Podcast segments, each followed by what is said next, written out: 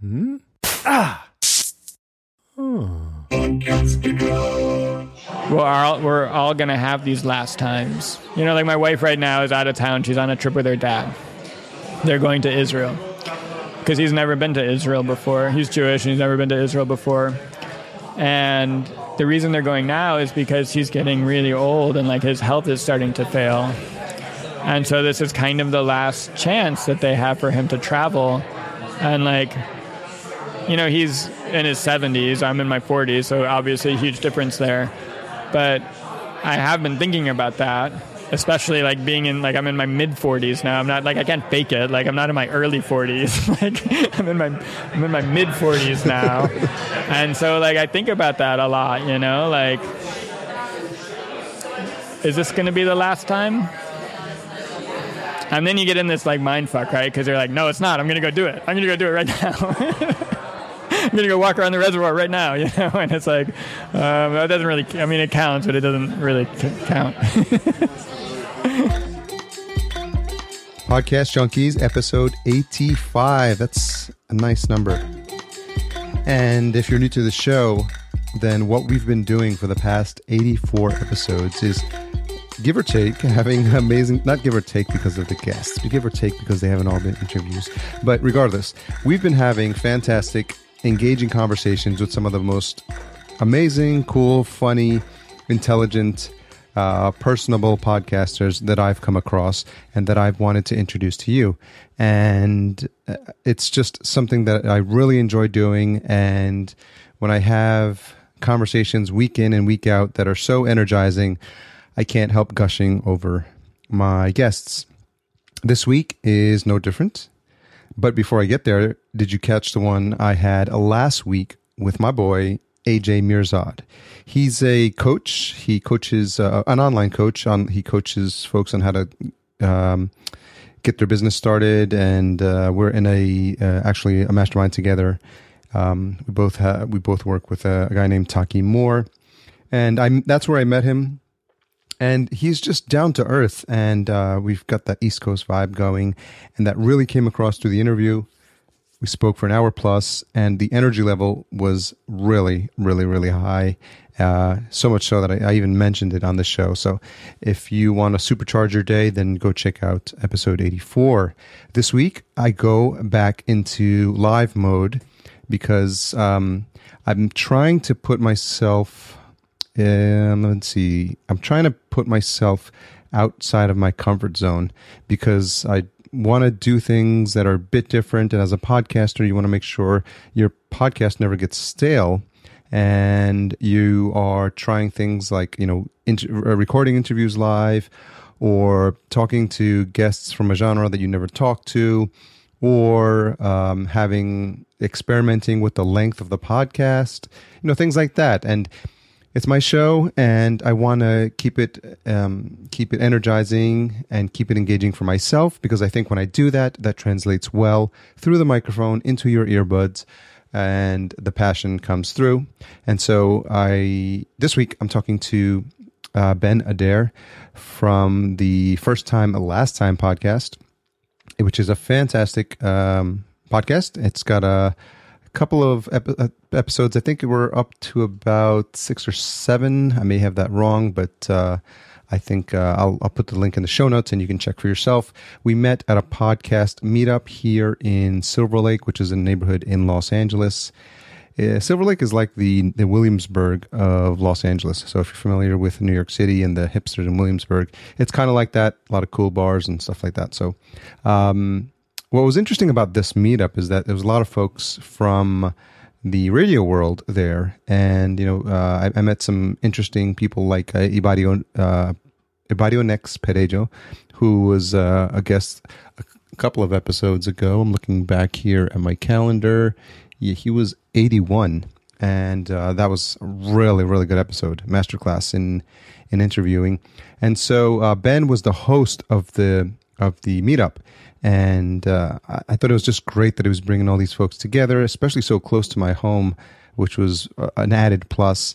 And as, I started to listen to the show, it was clear he was passionate about the the quality of the show and the degree to which he was having meaningful conversations, which was another plus for me. So I quickly uh, reached out to him. He said yes, and given that we are in the same vicinity, uh, I thought it made sense for us to uh, head on over to the local bar, um, which is called the Black Cat, and have a beer and record a podcast. So there's a lot of ambient noise, and uh, hopefully in the editing, because I'm recording this intro straight after, or relatively speaking, straight after our interview today, and uh, hopefully the I can get the audio um, presentable. I, for the most part, it should sound good, but you'll definitely hear the background noise, the clinking of glasses. Uh, there was a scream at some point, so listen out for that. And uh, yeah, I, I think I, I, like the ambient noise effect, and um, I had a really good conversation with Ben. As an interviewer, it's interesting when you're doing an interview live.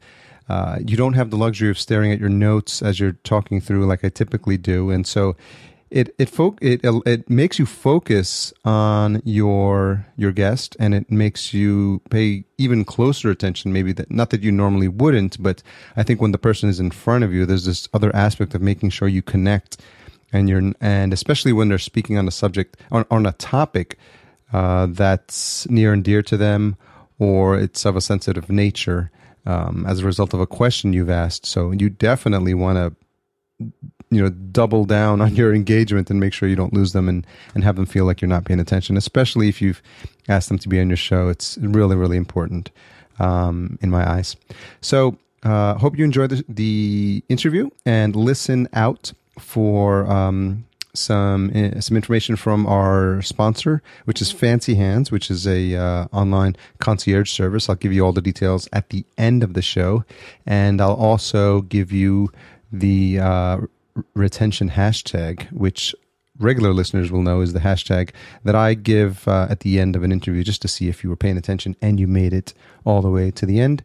So, uh, without further further ado, enjoy my conversation with Ben Adair.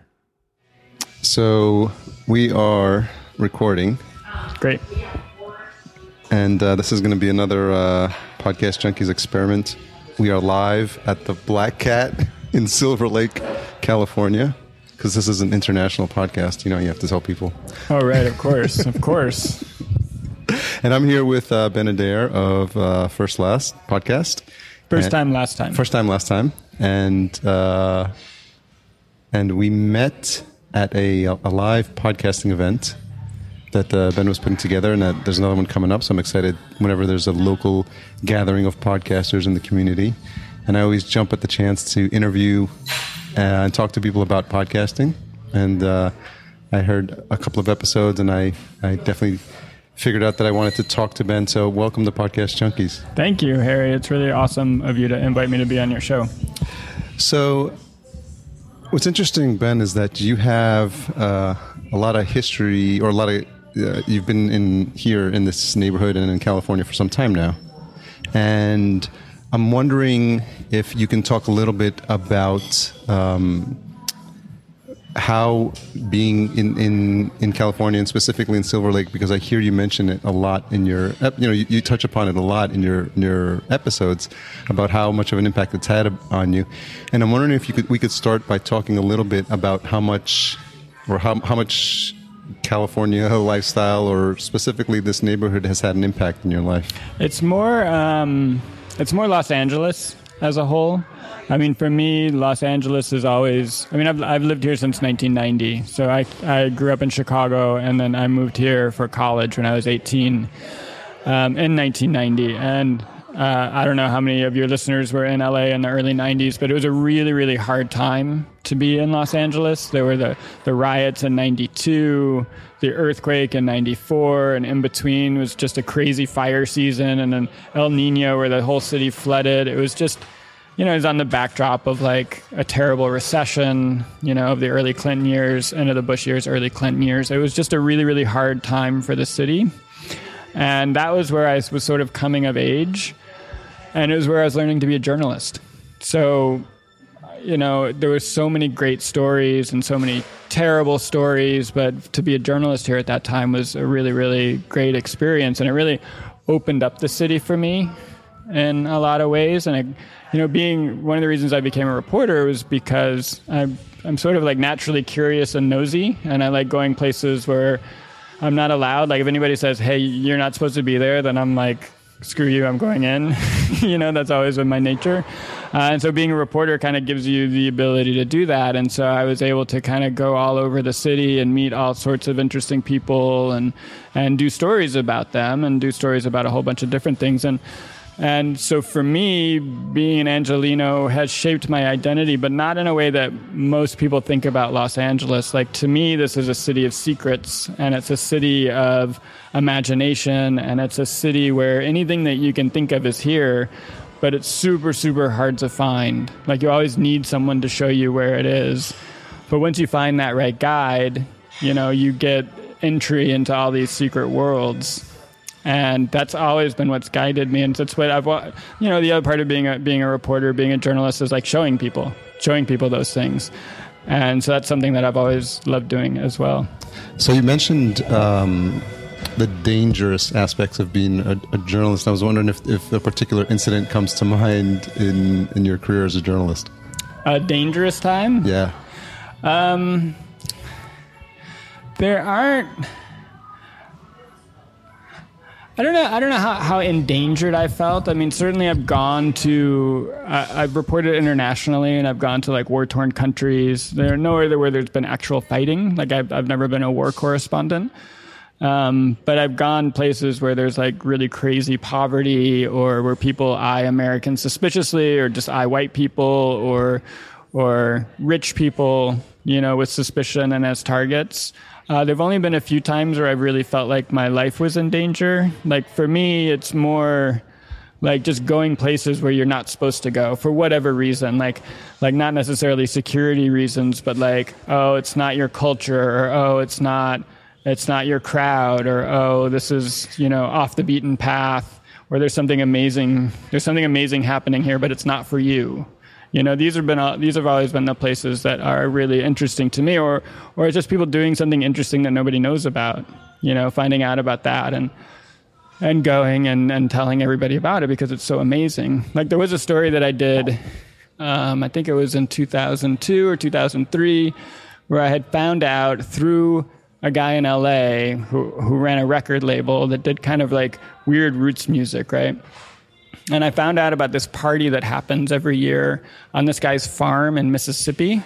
And it was just like the middle of nowhere, Mississippi, where these this guy would have this party every year, and whoever was around, like all the great blues masters, you know, people from as far as away as as Nashville and Memphis would come and just kind of set up in this guy's backyard and play.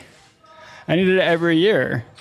And it was just this amazing, amazing scene that this guy just kind of mentioned offhand in a conversation. I was like, oh, I want to do a story about that, you know. And so I went and I continued to go for a number of years. I took took my girlfriend at the time, is now my wife. Like we went for a couple years. So it was just a like you know awesome stuff like that. Like not stuff that's like it's dangerous. Like I didn't feel endangered there, but like it was definitely like some place that I wouldn't have known about that I'm not you know quote unquote supposed to go, but was awesome once I was there. Um, if you hear us periodically taking breaks, it's because we're drinking our beer. So this is, I think this is the first episode where we're with with beers in hand. so it's another podcast junkies first. Um, I'm wondering where this innate curiosity. Uh, what's your earliest recollection of being curious? Because I'm the same way. I'm, I'm I was the type of person when just simple example like when my when my parents would bring home like the the furniture from like the furniture store to be in a box, I'd be like the one taking everything apart and laying the paperwork on the on the ground and figuring out where all the pieces go. And you know, it just I felt like I, maybe for lack of a better term, I called it curiosity. But I'm wondering if you have an early recollection of of being curious growing up. Hmm. I mean, I was always really nosy. Like I was, I've always been a gossip, and I think like there's part of being a reporter that's kind of that, you know, or a part of curiosity that is nosiness. Um, it's funny when you were talking, I was thinking about how like me and my brother and my sister we used to pore over the uh, the Sears Christmas catalog every year and just like wonder what that stuff was. So I mean, I remember being really curious about whatever presents I would get for Christmas. I mean, part of it too, I'm a twin, and so part of it I wonder, just like I'm totally thinking in real time. I wonder um, how much of it has to do with like differentiating myself from my brother at an early age. You know, I don't know. How how different were your personalities?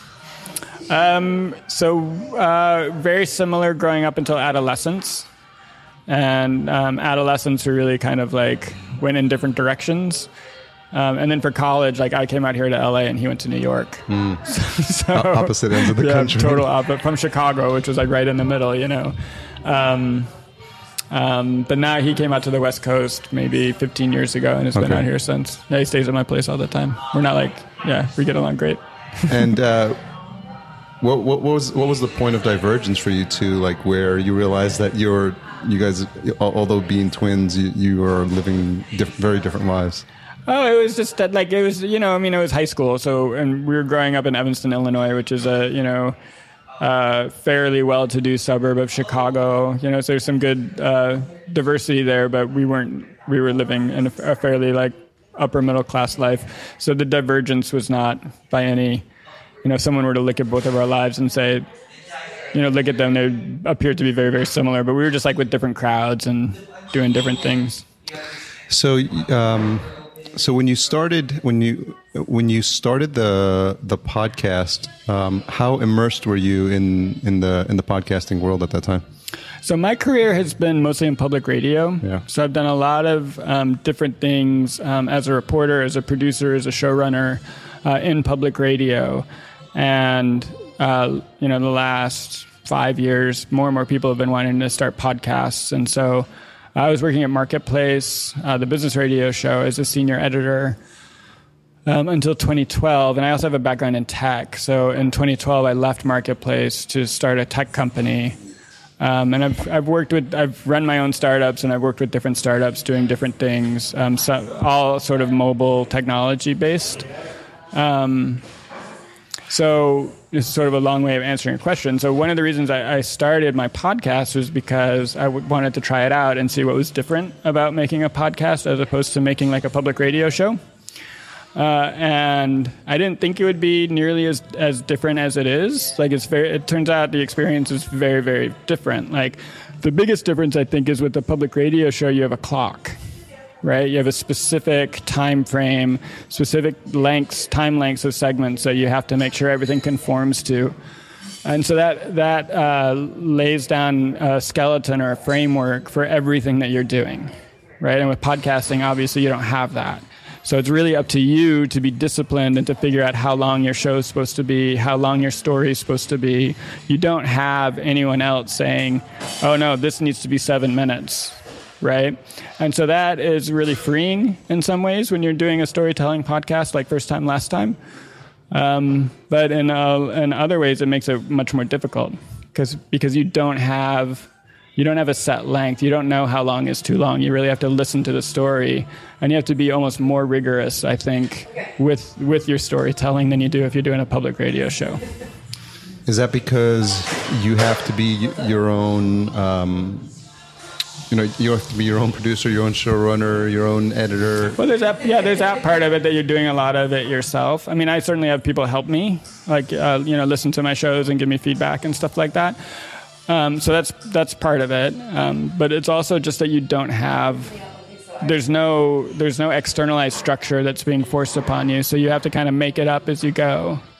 You know, uh, and for for a story for a storytelling podcast like mine like I need to make sure that every minute is super interesting and really immersive and drawing you in because if someone clicks away, then they're never going to listen to it again. You know, it's not like on the radio where, you know, when you're listening to the radio, you'll like sit through a boring story because you know it'll be over in a few minutes and the next one will come up. So I think you have to be more rigorous. You have to be more, um, more disciplined almost in your storytelling. I think what's interesting is this new wave of podcasters who have come in without the radio background, but who really just have a desire to either teach on the mic or entertain, you know, for these comedians that are coming on, or you know, they they have something they're specifically passionate about, like you know indie comic books. There's a there's a friend that does under the comic covers. It's it's just purely indie comics, and so I think what, we've seen with podcasting is that you can now go as really really narrow as you want, and eventually like people will find out your find your show out, and it gives you this interesting platform where you can you may not necessarily be looking for thousands of listeners, but you just want to be able to get on the microphone every week and you know talk extemporaneously about uh, you know a topic that's of interest to you and in your small group of friends. And I'm wondering, as you've seen these sort of worlds mesh, you know what what has been most interesting for you to see that's different from what you saw in the radio world? I mean, I so there are two things that I really love about podcasting. Like number one is exactly what you're talking about. Like there are no set rules about how you do anything. Like public radio does everything in a very specific way, right? Um, but for like a podcast like like yours, like this one that we're talking on right now, like you just sort of like put this on you you do the interview you don't edit it you put it up on, on and it's an hour or something. You know some episodes i think are close to two hours long. And in public radio it's like we, you would take that two hour uh, you would take that two hour interview and you would like cut it down to like five minutes or four minutes right? Just to get like the absolute essence of it or something like that. And and you would never ever think of just putting tape on. But if people like it, then awesome. You know, that's it's it's fantastic. And I think like it's been really interesting to me just to see how different people approach it, sort of the different formats that people come up with. You know, people's personalities really coming out and changing and and really determining what a podcast is all about. All that is just like so interesting to me. And like, you know, my my background being in public radio, like I don't really have like this is all new to me right? Doing it this way. So that's been super interesting. It's been really, really interesting. The other part that's the other sort of second part that's super interesting to me is like the business side of it. Like there's so many different business models for podcasting and everybody's trying different things and there's this real like freedom to figure out your business model as you go and there's so many different ways of doing it. Like advertising is the one that everybody talks about, but that's just one that's just one business model. You know, crowdfunding is another uh, direct listener support is another. Um, I know people who fund their podcasts through grants, like they set up a nonprofit organization and they do grants. Other people do it through T-shirts, you know. And it's just like it's so interesting just to see how many different business models there are, and to try to figure out like, okay, what's a business model that can support the level of work that I want to do? Like that's so interesting. Yeah, you talk about how there's real, there really are no rules, and I keep uh, and I'm sure the regular listeners are probably wondering what all the background noise is. And we originally tried to do this uh, outside where the, we're sitting directly underneath the speaker. So I think you'll still hear the music. So this is a test to see if, if we're uh, breaking any rules with copyright infringement. But I guess we'll find out. That's that's a, a, nice problem to have that your show gets popular enough, right? Yeah, yeah, totally. I mean, it, like, I mean, this is a great example. Like in public radio, you would never ever do an interview where there's music playing because you have to go back and edit. Every, you edit everything so much. Like you can't have like the music sort of changing and the rhythm changing and the lyrics changing, and it just yeah, we would never do an interview here in public radio.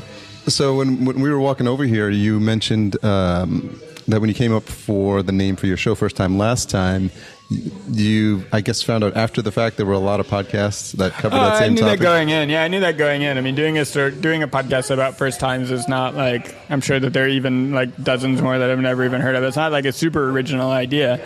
I mean, the reason that I wanted to do it is because it's just a subject that I'm super interested in. And the way that I got interested in it was really through having kids. Because I have two, I have two kids, uh, seven and five, and as as like my when my son was born, it just occurred to me that there are all these like first things that we're giving them, right? Like like you give all your kid these first experiences, like your first taste of ice cream, the first time you go on a roller coaster. And then at the same time, it sort of like broke my heart a little bit to think of there are all the there are going to be all these last times too that he has with me, specifically with me as his dad, right? Like the last time I read him a story. Like when was the last time your dad read you a story? Like there was a there was a last time, yeah, yeah. and you never know when it is. Yeah.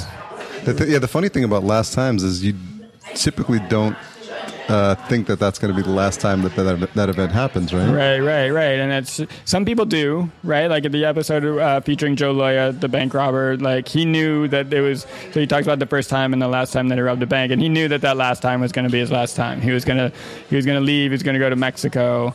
Uh, this is going to be the last bank he robbed didn't happen that way, and I'll leave it up. You know, go, go listen to the episode. Yes. it's really good. Yeah, please do. Really interesting to hear what happened. Um, other so so when I interview people, uh, there it generally goes one of two ways. Like like they'll have a story that they want to tell, right? And so we'll, we'll get together and they'll tell me the first time and last time that they did a certain thing, like rob banks.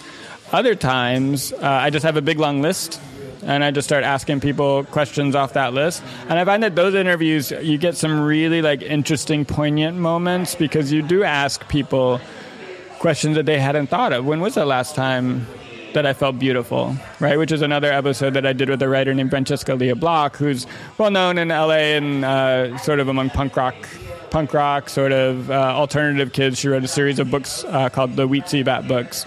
And I asked her that question: When was the last time you felt beautiful? And her answer was, it was when I was 13, you know, and she's in her 50s now. And it's just a really poignant conversation, you know. So, so different things happen according to how I do the interviews, and it's always really, really interesting. Yeah, that one specifically, I was listening to today, and I thought what what was most poignant was the. It's almost like the space in between her responses because you could. It's almost like a palpable emotion in the room that's being generated when you realize that the question you asked is evoking right. some serious memories for her and I think she even alluded to the fact that she was you know getting tearing up or getting emotional yeah. and so I wonder if you could talk a bit about the importance of just letting those moments sit and not trying to you know jump in and, and, and direct anything because I think there's some power in the silence. Yeah, absolutely. Like so, I, I do uh, I do teaching too, uh, and I teach people how to do better. One of the things I teach people, I teach people journalism, and one of the things I teach them is how to do better interviews. And they're generally like like two two of the most common mistakes in interviews. The first one is asking too many questions at once, like only ask one question at a time. And then the second one is like if somebody's not talking, it's because they're thinking and don't interrupt them thinking because they haven't thought about what they don't know what they're going to say. And that's always like that means that there's a genuine response coming you know? And so you know even it can be uncomfortable as an interviewer like just sitting there in silence like kind of waiting for them to talk. Um, but you always get really really great responses. But that that silence means that that they don't know what they're going to say and and it's going to be great usually you know usually um, but you know, talking about the difference between podcasting and public radio again, like in public radio, you could never have a space that long on the radio because in every single control room around the country, this is true for all radio, if there's silence for more than three or four seconds, a big red light starts flashing because they think it's dead air, like they think they've lost a satellite signal or whatever. That's so you, funny. you really can't do that. Um, and and I think I agree with you that in that interview, like that long pause is really really essential. I think you get that a lot in podcasting because because of the intimacy of the earbuds. And so some of these conversations, you feel like you're in the room. Yeah, yeah, absolutely. and, and, you know, if it's recorded well with you know good microphones, then you sense, you know, sometimes you even hear the breathing, and and you really get this sense of feeling. You, you in some way, you're you're connecting to the listener, and, and I'm assuming as a as as the host and as the podcaster, you know, those are that's probably some of what you're going for, right? To Yeah, have yeah, your listener sure. connect, right? Yeah, yeah. I mean, in my in my pod in my podcast for sure, like like making stories that form empathetic connections between listeners and the stories. Like that's one of the reasons I do journalism, right? That really is one of the reasons I do it to increase the amount of empathy in the world.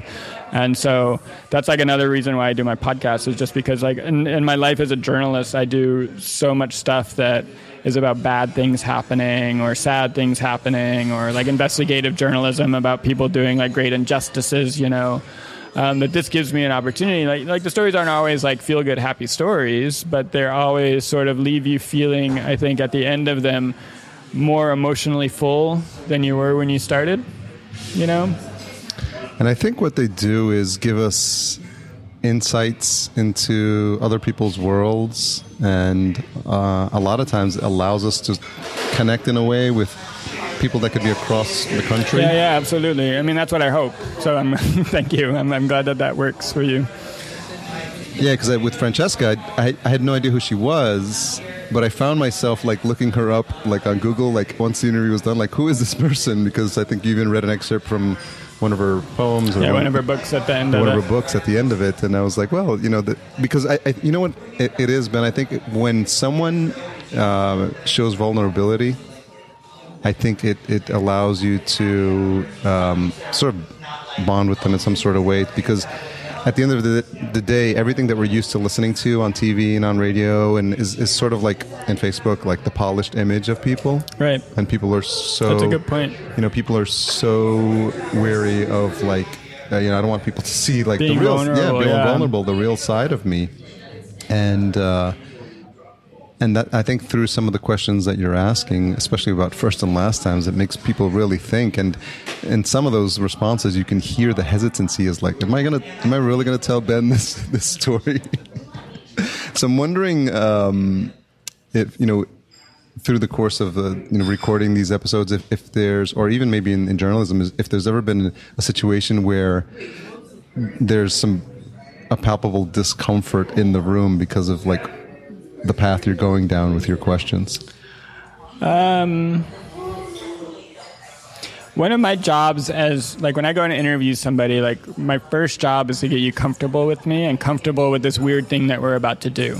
Right? Like I have this giant microphone that looks like a club, right? It's like about 10 inches long and probably as big around as like I don't know, like the leg of a stool, right? Um, and I'm to stick it in your face, and I'm going to be wearing headphones. Like it's a really weird kind of alien thing that's about to happen. And so getting you comfortable with that is is the first thing that I have to do. The second thing that I have to do is get you comfortable with me, right? And so like everything about when you go do an interview, like everything about like wa- from walking in the door or even before that, like talking to the person on the phone and like getting you know even if you're just like getting directions to their house or whatever, like everything about th- those interactions are about me trying to get you comfortable with me so that you can open up right? Um, and so like you know I, I learned a long time ago like there's this like stock question that i don't know if they do the if podcasters learn this but people in public radio certainly learn like this question that you ask people as you're getting a microphone level on them. You say what did you have for breakfast? Right? You ask the people what they had for breakfast. I have no idea why we do that. Icebreaker, right? Yeah, well, kind of icebreaker, but it's like a really terrible icebreaker when you think about it because, like, who eats a full breakfast these days? And if I ask you what you have breakfast, you'd be like bacon and eggs, bowl of cereal. Like, if the point is to get them talking, right? And so, what I started doing about probably about 10 years ago is asking people, like, okay, uh, I just need to get a level on your voice. Can you tell me what's the very first thing that you remember? And so right away they're like thinking about something different, you know. And then usually what I'll do is I'll offer up like we'll start a conversation about first memories, and I'll start talking about my first memories. And it, so what that does is it takes it away from being like an interview where I'm like firing questions at you and you're firing answers back at me, and turns it into more of a conversation, right? Where we're sharing with each other things about our lives. And that is like, it makes a huge, huge difference. It's like getting people to trust you, getting people to open up. Like, it can't be this, like, it's already this really weird experience. Like, you have to be, you have to essentially like create a trust between you and, and the source, you know? Yeah, and it's a, it's a lot of the things that, uh, for lack of a better term, podcasters are, are learning because they're not schooled in like like you were in interview skills and radio, and so we're coming at it from a learn as we go, fly by the seat Oh, of I mean, our pants. that's true for everybody too. It's true for me too. I've just been doing it for a really long time, you know. So I've been I've been interviewing people for the radio for what it's 2016, so for 16 and 17 years, you know. Um, and it took me a long time to get good at it too.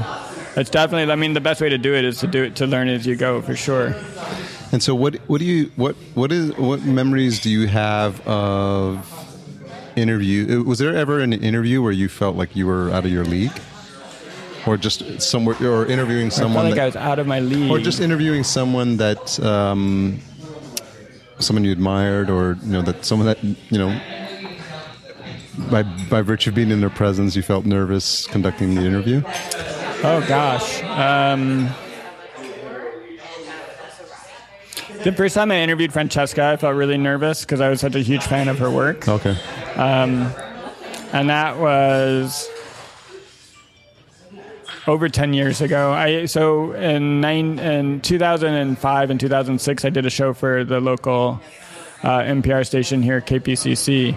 I did a show called Pacific Drift, which was an arts and culture show about LA. And so I would just go around and kind of talk to cool people around LA about the cool things that they were doing. And so I interviewed Francesca.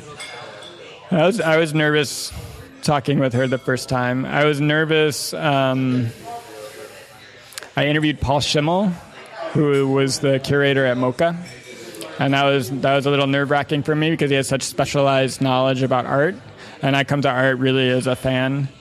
Um, and so I was like worried that he would just like school me, but he's like such a great guy and such a great interview that he just like he just meets people where they are and does a really great job talking. Is there anything that you remember doing? Because I'm I, I, I always want to you know try to give some some advice, if you will, for folks that are listening that are thinking of starting a podcast. But do you remember? In a, in a, it's a while ago, so you may not. But if um, do you remember anything you might have been doing during that interview to feel less nervous in the moment? I mean, I always have to remind myself, like, like those two things, right? Like, only ask one question at a time. Because when you're nervous is when you start, like, it's you're uncomfortable, and when you're uncomfortable, that's when you start changing your questions as you're asking them, right? So you might ask somebody like, um, like I'm trying to like if I think about Francesca, like asking her about one of her books, and I would say like, you know, this one character in your book, did you really mean to to did you really mean for that person to come off as unsympathetic? Because you know when I when I read it, it seemed like like at first I liked him, but then I didn't like him. So like so like what what was that character all about? You know, and like the question that she's going to answer is what was that character all about? She's not going to answer the first question. You know, that's a bad example, but know, you know, it's funny. I was laughing as you're saying that because I've heard podcasts where, you know, that exact thing happens. Like they feel like the need they don't feel confident in that first question, so they yeah. just ramble on, and be, by, by the time they're done, there's like five questions in there. Yeah, yeah, yeah. And what happens is every time that you do that, like the question changes, but it also becomes a weaker question. Yes. Right? Because what, what, what's actually happening, like the mechanism that's happening, is that you're uncomfortable. It's an uncomfortable question, and so you're trying to make it seem like it's not as bad a question as it actually is, right? In your own mind or whatever. Maybe it is, or maybe it's just in your own mind. But so you kind of rephrase the question, and each time you make it a little bit more comfortable and a weaker question question. And then people always answer the last question that you ask them. Hmm. Right, and the way that happens most is you go from like a from like a what question or a how question to a yes no question, which is, the, wor- which just, is the worst. Yeah, and then they just say like yes or no or whatever, you know, and you want to get at some like fundamental thing. But yeah, that's that's like and that happens when you're nervous and so i have to remind myself not to do not to do that i have to remind myself like to talk slowly like when i'm nervous i start talking more fast so I have to remind myself to do that to breathe. All very, very good, very good, very good uh, suggestions for me as I conduct this interview. I interviewed the um, I interviewed the admiral of the Coast Guard one time. That's interesting. And that was pretty nervous. Like we were asking him some really tough questions. This was for an investigative report that I was working on. Um, and we had to ask him some really tough questions. And there it was like we were nervous going into it. Um, not because of who he was, but because of the information that we needed to get. And so we just had to kind of keep asking the questions the same way. And in the end, we did it. We did a good job, but we had to like keep kind of going back to our notes and making sure that he answered the specific stuff that we needed him to answer. So um, I'm wondering now that as you're getting into podcasting, because you've had so much time in radio, where it's not necessarily the back of your hand, but you feel really comfortable in that space. Can you talk a bit about how it feels to be uh, doing the podcasting, where it's something that you know, there's aspects of podcasting that are brand new. So, do you feel like you know, for some of those things, you're you're starting from ground zero or, or, or learning as you go? Uh, I don't I don't feel like I'm starting from ground zero, but I do feel like it's a lot harder than I thought it was going to be. You know. Um, and it's like really that that thing that I was saying before about the the clock and the external structure, like the clock sort of forcing a structure on you, like not having that is it can be really it can make it really really hard you know? Like not knowing how long your story is supposed to be not knowing how long um, how long your whole show should be you know? That that's been really really hard for me. And i have been informed a little bit about like what the big like audio companies say about like proper podcast length you know like I talked to the head of business development at Stitcher one time, and he was like, "Oh, the, the best length for a podcast is between 14 and 21 minutes. Like that's what people click on. That's what people listen to." You know. And then I talked to a friend of mine who was working at SoundCloud, and he's like, "Oh, no, no, no. The best podcast length is like 21 to 29 minutes. Okay, that's where you all your episodes should be that long." You know, and then I talk to somebody, you know, somebody else, and they're like, oh, no, no, no, 12 minutes to 12 to 15 minutes. Really, that's where podcast episodes should be. So I kind of like think all these, have all this kind of in mind as I'm making my episodes, but most of my episodes end up being like, you know, 13 or 14 minutes because to me, that's how long the story is supposed to be. Well, it's interesting because podcasters have a, a, wide variety of uh, shows that that are really popular that they're into. And one of the one of the examples that's recently that's frequently cited is Joe Rogan Experience, which is yeah, yeah. three hours. Yeah, just three hours. I mean, that's the thing too. It's like everybody has these rules for podcasting. Like you talk to people who are running organizations, and they have all these rules for podcasting. Like they figured it out. But then like you look at the charts, and it's like, well, This American Life is still number one at the charts at an hour. You know, or or Joe Rogan Experience at four hours, or um, what's the what? There's a um, Dan Carlin. Yeah, yeah, hardcore yeah, yeah. history. Yeah. yeah, hardcore history. It's like hardcore history breaks all the rules. Like it comes out super randomly. The episodes are often like four hours long, and like as soon as he puts out an episode, it's like at the top of the charts for three weeks. you know. Yeah, that's. I, I, you know what? When when I, I am helping people start podcasts as well, and the advice I give them is, that I think re, be really passionate about your topic and I think you're, you're going to find your tribe, or you're going to find your your listeners, and they're going to be attracted to you. And and I think you know what I tell people is inject as much of your personality into your show. Yeah, yeah, for sure. Because otherwise, you're just there's so many like you know there's so many shows that are coming out there, and especially with the popularity of Serial and you know This American Life, and the quality level is is you know raising constantly. So you know people are going to try to mimic that and just try to sound like the next thing that's popular. And I think that's the worst mistake that you can that you can make because you're not you're not being different and you're not even if you have a smaller audience at least it's people that have came that have come to listen to you you know like, right. i like ben i I love the tone of his voice. You know, I love this, the, the quirkiness of his stories, and I love who he's connecting with. And and you know, that's I know I don't know what type of feedback you've gotten on your show, but I mean, that's I imagine part of the the allure is that some there's some sort of screaming lady in the bar, and there's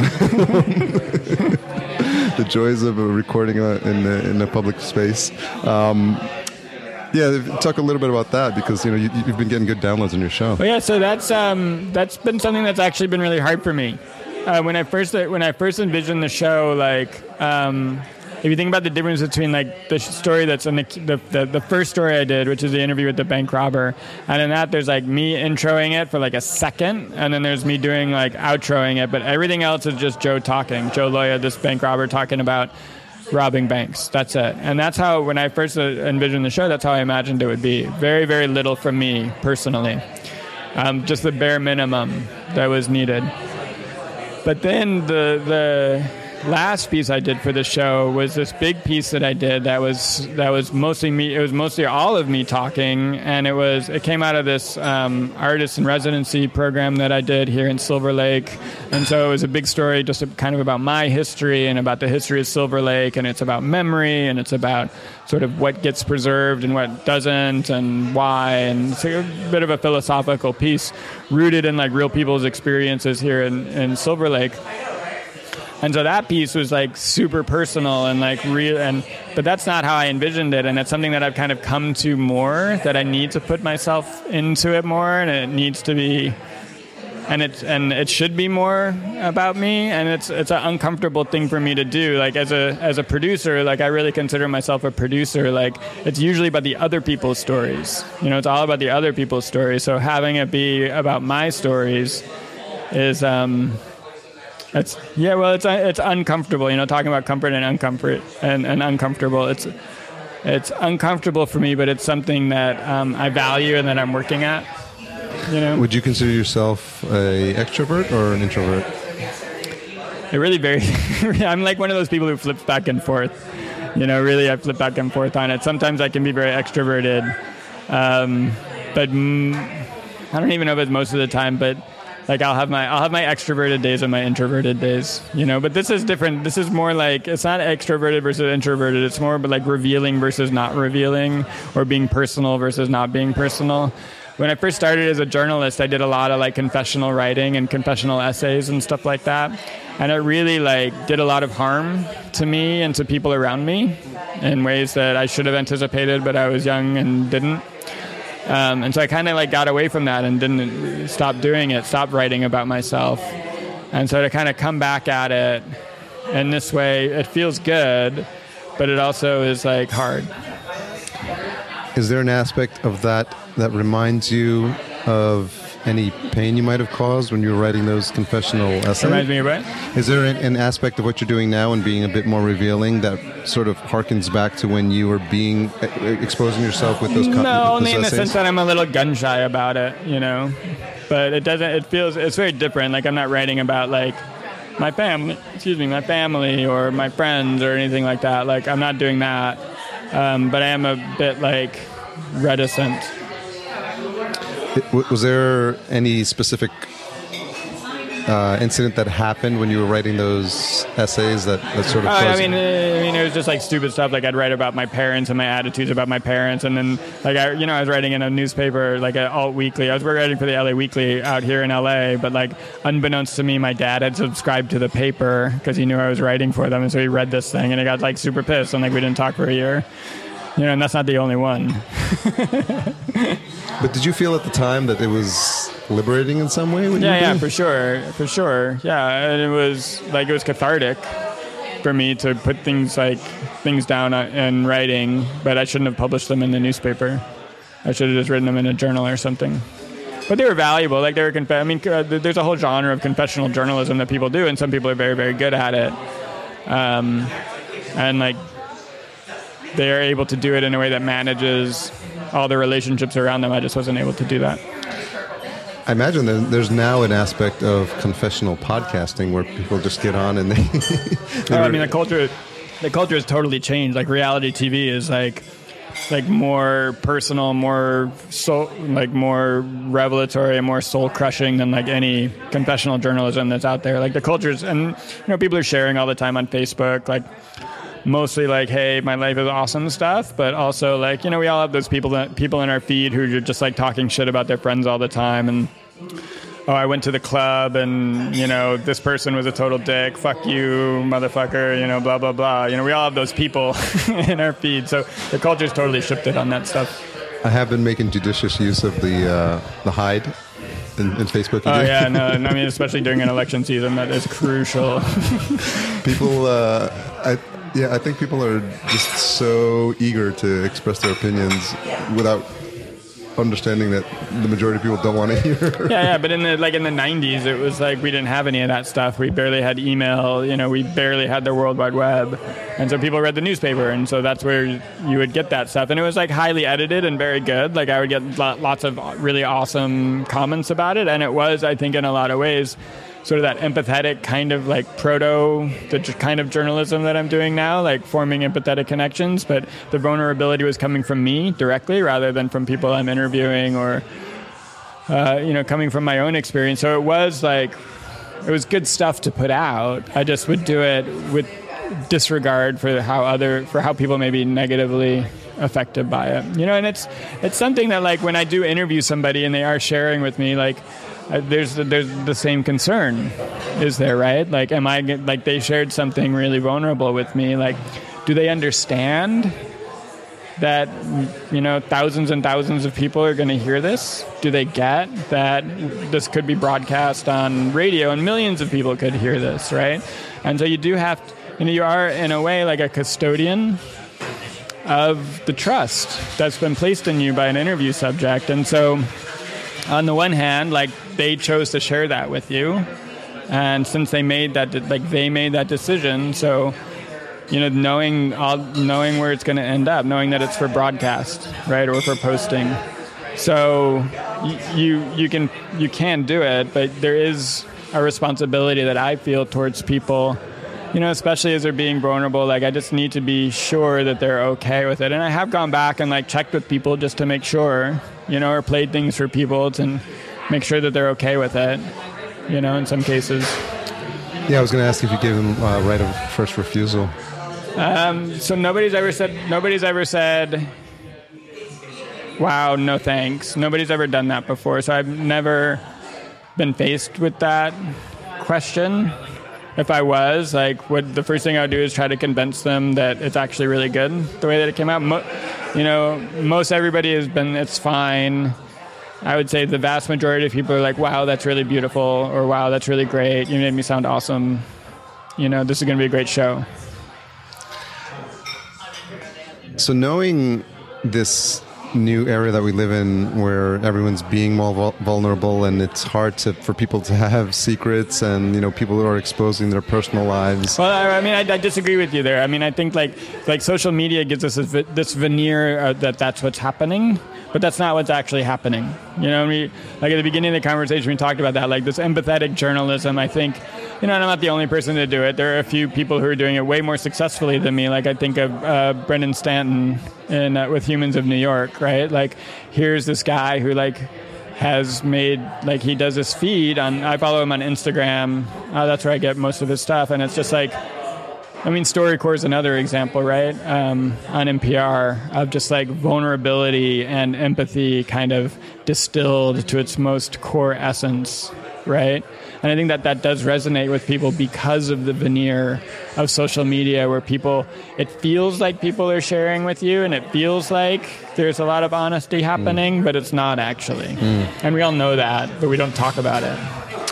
I'm wondering how you've thought or if that's colored um, how you think about raising your kids in this environment. I mean, I honestly I have no idea. Like, like I'm not there yet with my kids, and like this Peggy Orenstein just came out with a book about girls and sex and how like pornography is just like changing girls' relationships to men and relationships to themselves. And I know that that's coming, but I know it's still like five years off. Maybe fingers crossed, it's five years off for me.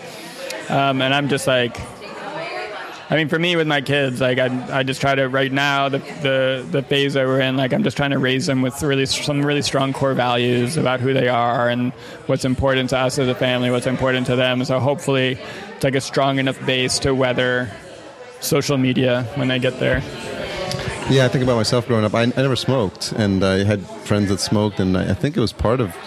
I, I have to give some of the credit to my parents to just being some sort of influence that says you know that's something you should be doing or you know it's I definitely had options to, to do it and accessibility to it. So I think there is some aspect to having a strong family unit in place to kind of you know gird you against what's going to happen when they're outside of your house because I, I mean we both know what happens in, in high school, and it's like we only told our parents probably. yeah, yeah. I mean, adolescence is like you shake the ass, you, you draw this beautiful person of what your kid's supposed to be until they reach adolescence. You just shake it up and hope it turns out for the best, you know.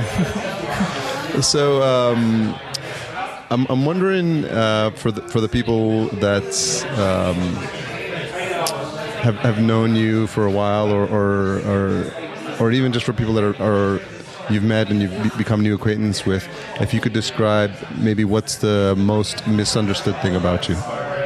The most misunderstood thing about me? Hmm.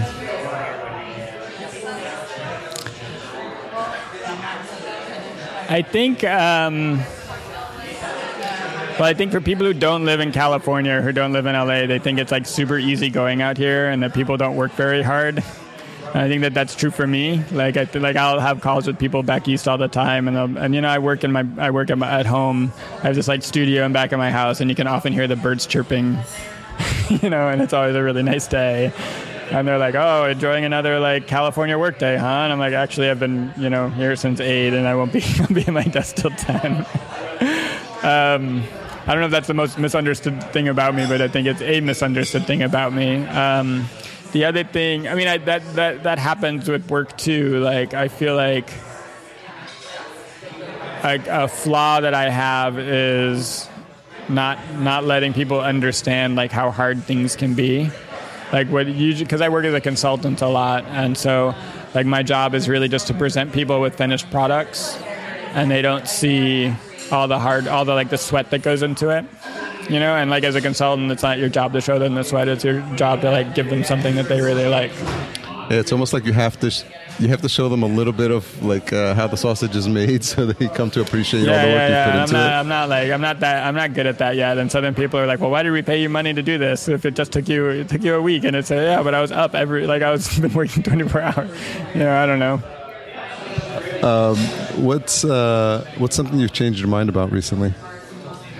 Um, well, I mean, talking about the podcast, like that idea that I should put myself in it more, and that I should make it more about like personal writing, and and that's that was a really big decision for me. Um, and it's something that like I talked to a lot of people about before. Like you had Lea Thau on the show, um, and she's a friend, and we talk about sort of audio and producing stuff a lot. And she was really an advocate for that. I mean, that's what her sh- that's what she does on her show. She puts herself in it so well. Um, so she was really advocating for that, and so I've, I've come around on that. That's like the biggest decision. Um, yeah, I think that's like the biggest thing that I've changed my mind about. How's that? How's that going to color? And whatever it is you're doing or having, or what you have planned for the future of your show. Um, it's making the stories much more like stories rather than interviews. You know, like I'm working on a story right now. It's been incredibly difficult. It's about a woman with a condition called hyperthymesia, which is she has a um, she has a perfect autobiographical memory. So anything that's happened to her, anything that's happened to her, she remembers. You can like give her a date. You can say like, okay, July eighth, nineteen eighty four, and she'll tell you exactly what she was doing on that day. Mm-hmm. You know? There's, there's like a handful of people in the Yeah, in yeah, the yeah. It's a handful of people in the world who have this condition, and she's one of them. And so we did a we recorded an interview together, and it's just been it's been really really hard to do it. And I was trying to do it under like this old model of like having it mostly be her talking, mostly the interview, and it just wasn't working. It wasn't working. And so now I sort of have I spent about a month just kind of thinking about it and figuring out like what this story is about. And so now i think i'm ready to like go and write it and have it be a story that's not about her at all but it's a story kind of about about memory and identity and like how do we know how do we know who we are and how do we know like like what makes us who we are? Is it in fact this like flow of, of moments from the moment we're born until this present moment is that that flow of moments and all the things that have happened to it is that what makes us who we are because here's a woman who has perfect recall of every single one of those moments right or is it something different and I think what I'm coming to is that it's not actually remembering that makes you well. Remembering is one part of what of who you are, but another big part of who you are is forgetting, and what you forget. And she can't forget, and it's had disastrous implications on her life, or disastrous effects on her life. You mentioned something that's really interesting. You said you, you spent about a month thinking about how you're going to restructure this story. What is it about you know you or your personality or your just your training in radio that makes you devote or invest that much time into making sure that you're going to present this story in the best way possible? It's um, it's a good question. Um, for some reason, this feels like a really important story, and I can't, I couldn't, I can't figure out why, or I couldn't figure out why. And like I've done a ton of interviews for for Sun last time that I haven't aired, um, for whatever reason. Like they just didn't resonate, or they didn't like they they didn't have that like special something. But this one, it really like it seems really important. Like this woman's story seems really really important to me, and so I've been really struggling with it, you know. And like you asked me when we were walking over here, like, is your podcast on hiatus? And the answer is like, no. I just I've been working on the story, and it's really really hard. um, but yeah, it's um, it just seems it seems like an important story. This one, and I want to get it right. You know. Are there implications if you get it wrong? I mean, nothing that anybody else would say, like just that, the way that I would feel about it. You know, I don't want, and I don't want to put out any story that I don't feel 100% about. Like every story that's in my podcast, I like love. I love. Like when I finish it, I listen to it like constantly for a week. You know, because I love it so much. Like I fall in love with my stories. Um, and I go back and I listen to them all the time. And I still, I'm still in love with all of them. And I don't want to ever put out a story that I'm not in love with. You know, if I was in love with, if I like, I haven't done this yet, but there are like if I heard something and I wanted to change it, like even after I'd uploaded, I'd go and replace the file. You know, because I want to make sure that it's for me anyway perfect. You know, it's been it's been interesting now because like uh, like other shows are coming to me and saying like, "Oh, we want to play your story on our show. Do you want to do that?" And of course I do. Like I mean, I welcome like I'm grateful for all the opportunities and it's awesome. But then they're like, "Oh, but we want to edit it." You know, we think it needs a little something. You know, and it's been hard. It's been really hard, like editing the stories because to me, like they're they're like I put them out the way that I put them out because I love the way that they sound, and like now we have to go back and edit them, and I'm like, uh, I don't know, and it's been really hard. It's been hard to go back and edit the stories Are and they, make them are, they, sound. are they allowing you to do the editing? Or they, Yeah, well, I mean, they're they're like serving as an editor, so they're like making suggestions that they want, and like we have a conversation about it, and um, it's been unexpectedly difficult. Why? Well, just because it's like they feel like it's like in some cases like they just want to do a short excerpt, you know, and I'm almost more okay with that. Like just take a short excerpt and play it. Um, in other cases, they, they're like, "Oh no, we want to change it around and restructure it," and I'm like, oh, "I don't, I don't know." Like I like.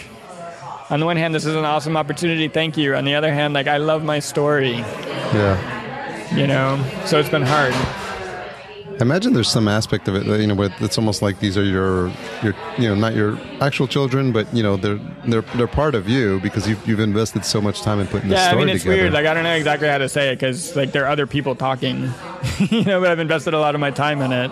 Um, I'm definitely in love with them. Like that's the way that I think about them. Like I'm in love with all of these stories, like very much. You know. do you uh, do you consider yourself an emotional person? Yeah, yeah, for sure. Maybe that's something that's like un, like people don't think that I'm an emotional person, but I think actually I'm a very very emotional person. I think that's probably like the biggest like misconception about me. Now that I think about it.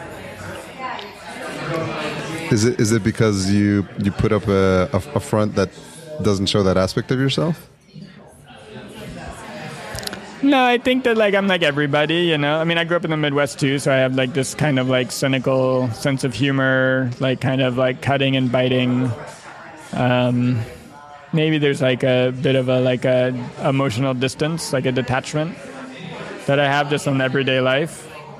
But I think actually, like actually, like I feel things like super deeply, you know. Like there's a reason why I like go and like talk to people and have these like really intimate conversations, and I love that. I love having those conversations with people. What's what's so what's your memory of, of, of using an analogy from or use an example from your, from your own show? What's what's your earliest recollection of having your heart broken? Um,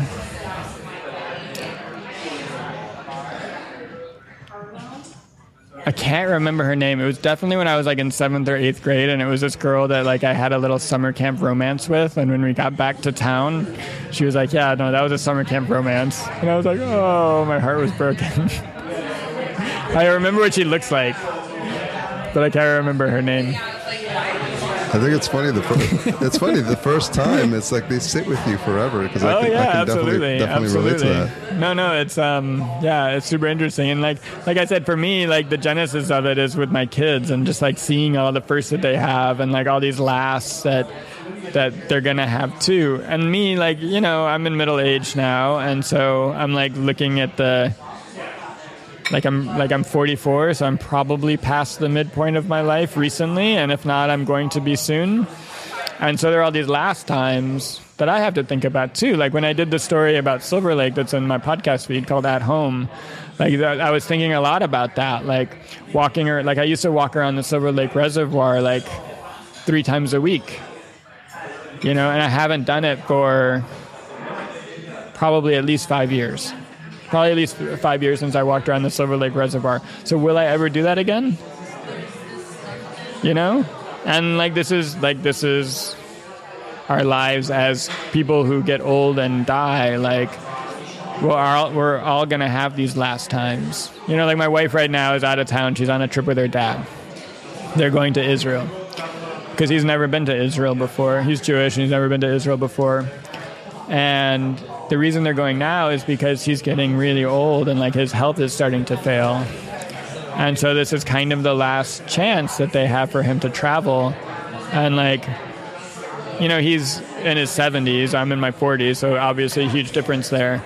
But I have been thinking about that especially like being in like I'm in my mid 40s now. I'm not like I can't fake it. Like I'm not in my early 40s. like I'm in my I'm in my mid 40s now, and so like I think about that a lot. You know, like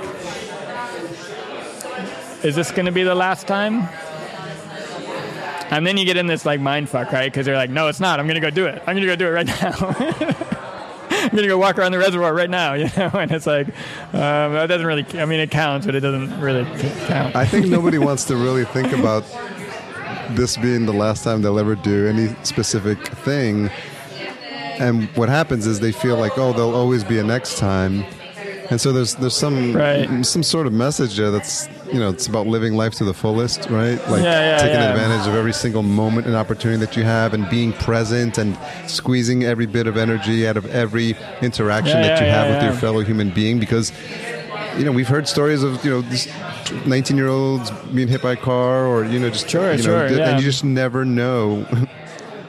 I think it sounds cliche, but you never know when the last moment on your on Earth will be. So Sure. obviously, the world will be a much I better mean, you place. can't live like that. You Yeah. can't live like, oh, I better savor this moment. You know, you're gonna be. I mean, I don't know what kind of person you would be if you were like, oh, I got to get the most out of this this conversation that we're having. If it's not the be- like, this has to be the best convert. This beer that I'm drinking, Yeah. like, if it's not the best beer, I'm sending it back. You know, This interview has got to be the best, best interview. I mean, obviously it is. I mean, you're hosting it, so and you're, and you're the guest. So yeah, um, Yeah, but I think about those things. I mean, right now it's still like I think about it more in terms of my kids, you know, like like and more in like those sad sort of like relationship ways that I mentioned before, like the last time my son kisses me on the lips, you know, or the last time um, last time I read them a story, you know, or the last time I don't know what. I think about that a lot. well, you, I mean, I would say that there's a lot of parents who don't think about that, and they just take those moments for granted. So at the very least, you're you know you have that in the back of your mind. Oh so yeah, I mean think it's it- not. Hopefully, it's not like annoying to him. Like I, my dad, like I think about the kissing my son on the lips thing because, like, my, I think my brother overheard my dad talking to somebody one time about how he still kisses us on the lips, and this is like ten years ago, and it was like so obviously not like I can't remember the last time I kissed my dad on the lips, nor would I want to. It was a little creepy, honestly. I hope if you're listening, Dad, sorry, it was a little creepy though. I don't think he minds at all. um, yeah, I, I think I think we're good for this for this round. I think Okay. uh, I've. Uh, I been awesome talking with you. Yeah, I appreciate you being open. I mean, a lot of times I never know where these conversations are going to go, but there's some there's obviously some something intimate about being here face to face and having these sorts of conversations that you can sort of connect. Oh yeah, I mean to me that's really crucial. Like I always do all my interviews. Well, whenever I can, I do my interviews face to face, and um, like even traveling across the country if I can, especially for this project. Like it feels like really, really important to me to do them face to face. I went across the country to interview somebody, and it was really um, I really wanted to interview her, but like the day, but the I like got to New York and I did some meetings in New York, and I was going to fly to Maine to interview her, and. Um, she emailed me the night before I was supposed to go up there, and like somebody in her family had passed away, and so it was like this big bummer because I'd gone all the way across the country, but it was like oh sad. So I haven't inter- I haven't interviewed her, and like the story's kind of on hold until I can get back east again. Uh, t- talk a little bit about the uh, the residency. Yeah. Um, Oh yeah, sure. No, it was great. It was um, uh, right up the street here. Uh, it was an artist residency called Tandem, which stands for the Tim and Neda Disney Experimental Media uh, Artist Residency. And so uh, Tim and Neda Disney are. Um, Tim is the grand one of the grandkids of Roy Disney. and they're husband and wife, and they just love art. Like Tim is also the uh, chair of the board at CalArts, and um, they're just huge art fans, and so they want to support artists doing their work. And Neda is a huge radio fan, so uh, they had me inaugurate the residency for them, and it was really just like a great opportunity to like have a place to go. Like I built a recording booth in the storefront and recruited people from the neighborhood to come in and share stories in the recording booth. We wrote a little iPad app, so it was kind of automated. And um, I just like, kind of went all around the neighborhood, like interviewing people. And what happened was sort of like this idea of like home and about like how do you like like when does LA become your home if you've moved here? When does Silver Lake become your home? How do you decide what home is? Um, all these ideas about kind of like home started coming up in all the interviews, and maybe it was me kind of like because that's what I was thinking about. But I don't think I. I mean, it just kind of naturally. It seemed to me like it just kind of was naturally happening. There are a lot of interviews I did where it didn't come up, but then I constructed this story, and it's actually nine. It was nine different stories. So there were eight interviews with people that were kind of like extended, and then there was one kind of uh, piece where I synthesized all the interviews together into this piece that was about me and about Silver Lake, but really I think about like the, these ideas of like home and about memory and place and like like like does it matter that your first apartment got demolished? You know, that's something that came up. Like I drive by one of my old apartments just randomly one day. I was driving by it on a shortcut around traffic, and I noticed that it had been demolished. I'm like, is that a sad thing? Maybe, but maybe not. You know, progress.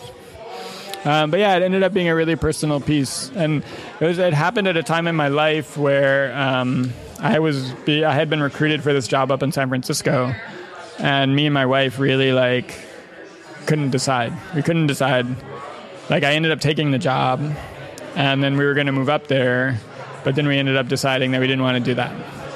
So it was like this moment where like we we felt a little like torn apart by this kind of like do we leave LA? Do we move to San Francisco? Um, so just it was a thing that we were thinking of that was on my mind and we were thinking about a lot.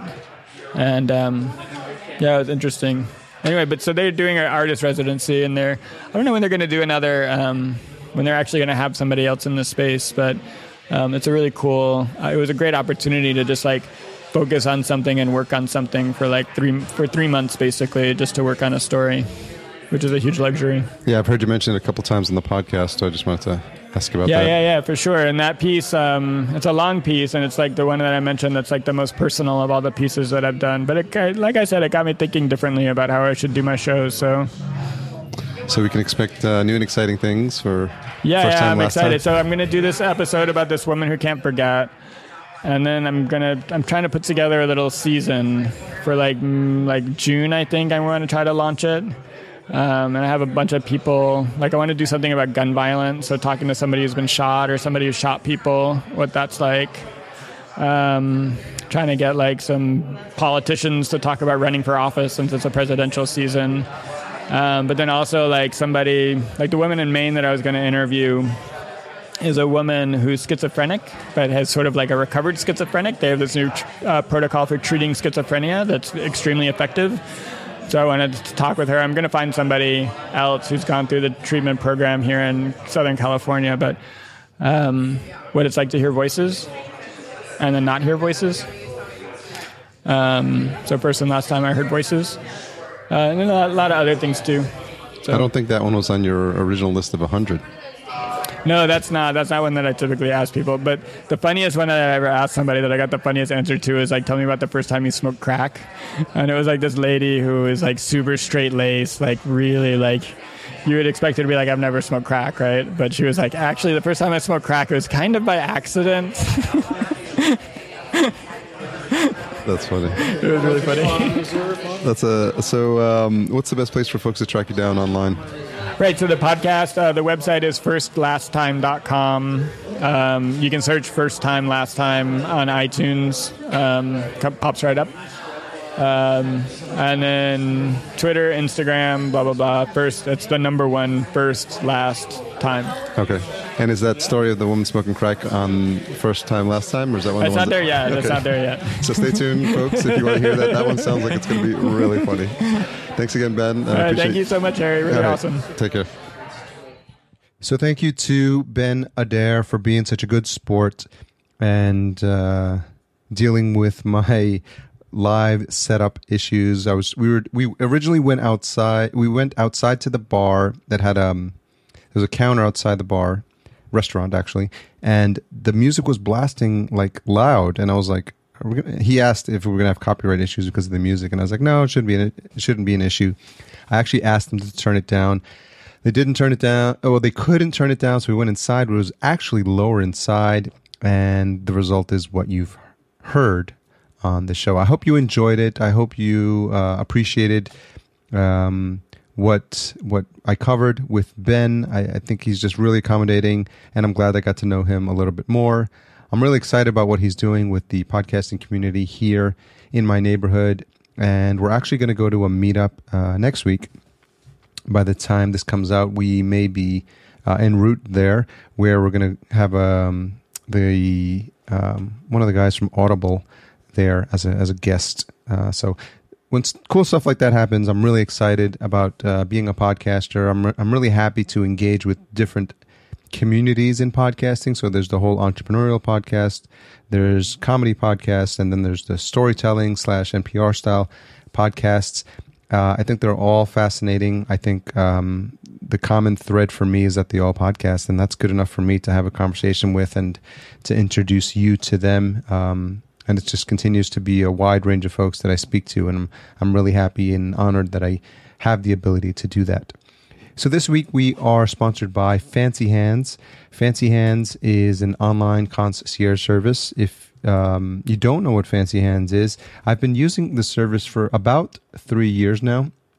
And the way it works is you send in a request either through the website or through uh, an, a mobile app that they have, and they'll do any task that usually takes them about 20 minutes to do. I've literally had them do everything from remove me from uh, catalogs I didn't want to receive mail to my house to staying on the phone for Verizon for about an hour until they finally had uh, an operator I could speak to, then patching me in, finding a veterinarian in my neighborhood that was open on the weekends. Um, just things that require either a phone call or an email or just um, some grunt work by staying on the on the phone. They can do a wide range of things, and I've tested them with with a uh, a lot, and I'm really happy with them with the with the turnaround and the stuff they've been accommodating with. Anything you need scheduled for your calendar is actually a free task. So just think of any anything that you don't want to do or you don't have the time to do, like uh, healthcare appointments, beauty appointments, doctors, dentist appointments, um, scheduling calls to restaurants for reservations, car maintenance, all things like that. Uh, they've done some very basic research for me. They've done, uh, they've filled out like uh, data entry for me. It's just amazing. Um, and I think, uh, actually, I know that they can also make purchases on your behalf up to two hundred dollars. So this is a really long uh, promo for Fancy Hands. I can't say enough things about them. If you want to receive a code for five free tasks, then all you need to do is leave a review in iTunes and uh, put a hashtag of Fancy Hands, and I'll pick one new listener every month to receive five free tasks. So you can try it out for yourself and say, "Damn, Harry, that was awesome." So this week, uh, the, and every week, the music is by Cedar and Soil. Uh, check them out at cedarsoil.com. We are a proud member of Podcastica. In case you were wondering what that weird intro is at the beginning of every show, that's something we put together that unites us as a collective. And uh, we have a fantastic group of podcasts there. So head on over to podcastica.com to check that out because I think you will enjoy it. So, um, also don't forget to subscribe to the podcast. This one at uh, podcastjunkies.com slash iTunes. If you have not left a review for this show, then I would really appreciate it if you stopped the podcast now and went and did that because uh, I'm always looking to build up awareness of the show. And as a regular listener, um, anything you can do to support the show that you like listening to week in and week out is highly appreciated. So please do that. And if you are a loyal listener, then you are anxiously awaiting the retention hashtag, which for this week will be first last Ben in honor of uh, Ben's podcast. First time, last time. It's hashtag first last Ben, all one word. And uh, Ben is on Twitter at Ben Adair, B E N A D A I R. And I'm at podcast underscore junkies. Let us know you made it this far. We really appreciate your support. I love you. I can't wait to speak to you next week when I have some interesting other guests lined up. I'm not sure who's going to be in the hopper. Uh, I've got a couple uh, in motion, so I don't want to let the cat out of the bag. So that's it. Uh, if you haven't engaged with me or the show, then do that on Twitter, do that on Facebook, and uh, do that on Instagram, and do that on Google Plus, or do that by email, or do that by SpeakPipe, or send me a letter with a uh, a stamp, and I will respond to you. If you send me a letter in the mail, then I will mail you back a T-shirt. I think that's it, guys. Good night.